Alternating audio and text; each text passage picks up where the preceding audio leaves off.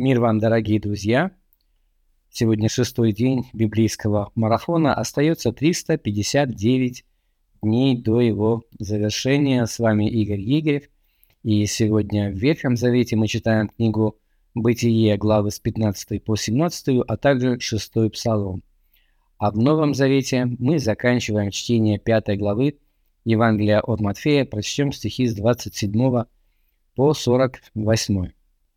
Вчера, э, говоря о Нагорной проповеди, я предложил читать ее сквозь призму заключительных ее стихов, которые находятся в конце седьмой главы. Я напомню вам, там Иисус уподобляет слушающих его слова сии и исполняющих их э, с мудрыми строителями. То есть мы подчеркивали, что речь идет именно о словах, которые написаны в Нагорной проповеди. Иисус как бы подводит итог и говорит о том, что Он ожидает от своих слушателей, от своих последователей того, чтобы они не просто слушали Его Слово и восхищались Его красотой и недоступностью, а воспринимали их как призыв к действию. И вот те, которые так поступают, исполняют Его Слово, Он а, сравнивает с мудрыми строителями, которые строят на камне.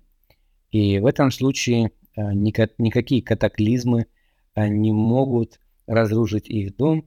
И напротив, те, которые слушают э, слова его сии, то есть слова Нагорной проповеди, и не исполняют, то он уподобит их неразумным строителям, которые строят на песке. Ну и вы прекрасно знаете, что происходит с их строением, а когда на него обрушиваются какие-то бури. А, так вот, Иисус а, вот этими своими словами, да, заключительными словами в Нагорной проповеди, подчеркивает, а, что говорит он их для того, чтобы они стали для людей каким-то призывом к действию, чтобы они воспринимали их всерьез. И а, в этом свете Нагорная проповедь приобретает ну, несколько иное значение и некоторые вещи становятся для нас довольно трудными для понимания. Неужели Иисус действительно ожидает от нас, что мы можем быть такими же совершенными, как совершен Небесный Отец? Ведь именно к этому а, Господь Иисус призывает нас в 48 стихе 5 э, главы, это наш сегодняшний текст. Итак, будьте совершенны, как совершен Отец ваш Небесный, а, говорит Иисус. Ну, Можем ли мы быть такими же совершенными, как Небесный Отец? Или, может быть, Иисус а, повелевает нам то, что мы заведомо не можем исполнить? Неужели Господь Иисус может нас вот таким образом подставлять, скажем, да? То есть э, ожидать от нас чего-то заведомо неисполнимого?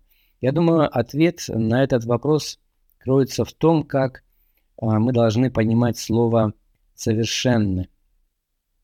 Но в нашем привычном понимании под этим словом понимается ну, нечто такое, что находится в э, состоянии, когда к нему э, ничего нельзя добавить или отнять, чтобы не лишить вот этого состояния совершенства. Это некий абсолют. А, и таким действительно является наш Небесный Отец. У него нет никаких недостатков, у него нет ничего лишнего. Поэтому он совершенен – и вот в этом смысле мы не можем быть подобны ему. Но дело в том, что слово, которое переведено в синодальном переводе здесь как а, «совершенное», а, может пониматься и в другом значении. А, и в Писании, кстати, даже в синодальном переводе оно может переводиться по-другому. Я могу привести пример. Первое послание Коринфянам, 14 глава, 20 стих, апостол Павел пишет. «Братья, не будьте дети умом, на злое будьте младенцы, а по уму будьте совершеннолетни. Здесь как бы противопоставляется дети с одной стороны, а с другой стороны совершеннолетние. И вот это слово, которое здесь переведено как совершеннолетние, а, в 5 главе 48 стихе Евангелия от Матфея переводится как совершенно. То есть это одно и то же слово. Но мы видим другой оттенок – в первом послании Коринфянам 14 главе 20 стихе. Здесь просто говорится о людях зрелых, да, которые достигли а, ну, определенного возраста и уже не являются детьми. Обратите внимание, в первой половине стиха Павел говорит, не будьте дети умом. И заканчивает этот стих словами, по уму будьте совершеннолетни. А, и вот в этом смысле мы можем быть подобны Небесному Отцу. А Христос призывает нас к тому, чтобы мы были зрелыми, и Бог ожидает от нас возрастания во Христе, когда мы оставляем какое-то детство э, духовное и переходим в состояние совершеннолетия. А, и, кстати, это состояние также еще называется полнотой во Христе. Полнота, совершенность, да, совершенство, вот зрелость. Иисус э, говорит об этом совершенстве э, в свете его призыва к тому, чтобы мы любили э, своих врагов.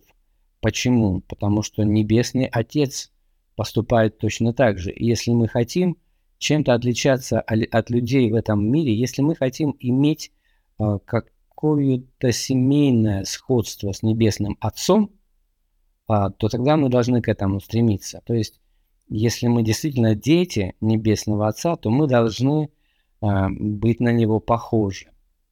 Но э, в обычной э, жизни дети похожи на своих родителей и физически, и очень часто и по характеру тоже перенимают какие-то черты э, темперамента своих родителей.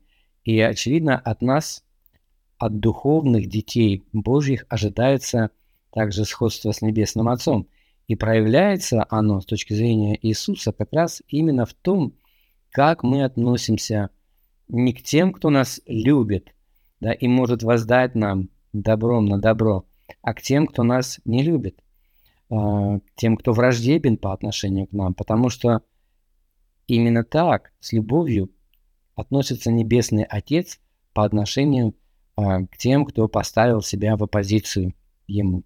Он продолжает их любить, продолжает благословлять их.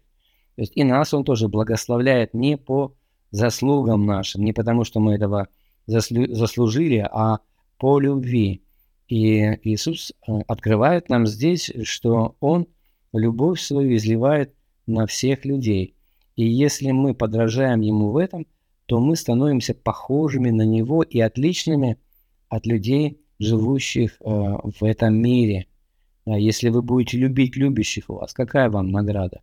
Не то же ли делают и мытари? И если приветствуете только братьев ваших, что особенного делают? Не так ли? Не так же ли поступают и язычники?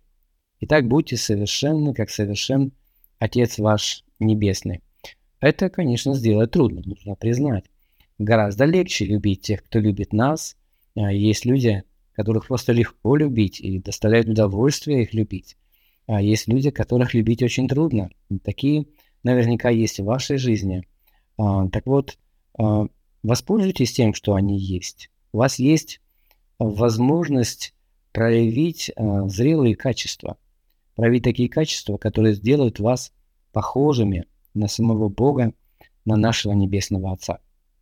Давайте прочтем сегодня заключительную часть пятой главы Евангелия от Матфея, а также три главы в книге «Бытие» и э, наш псалом сегодняшний, э, шестой псалом.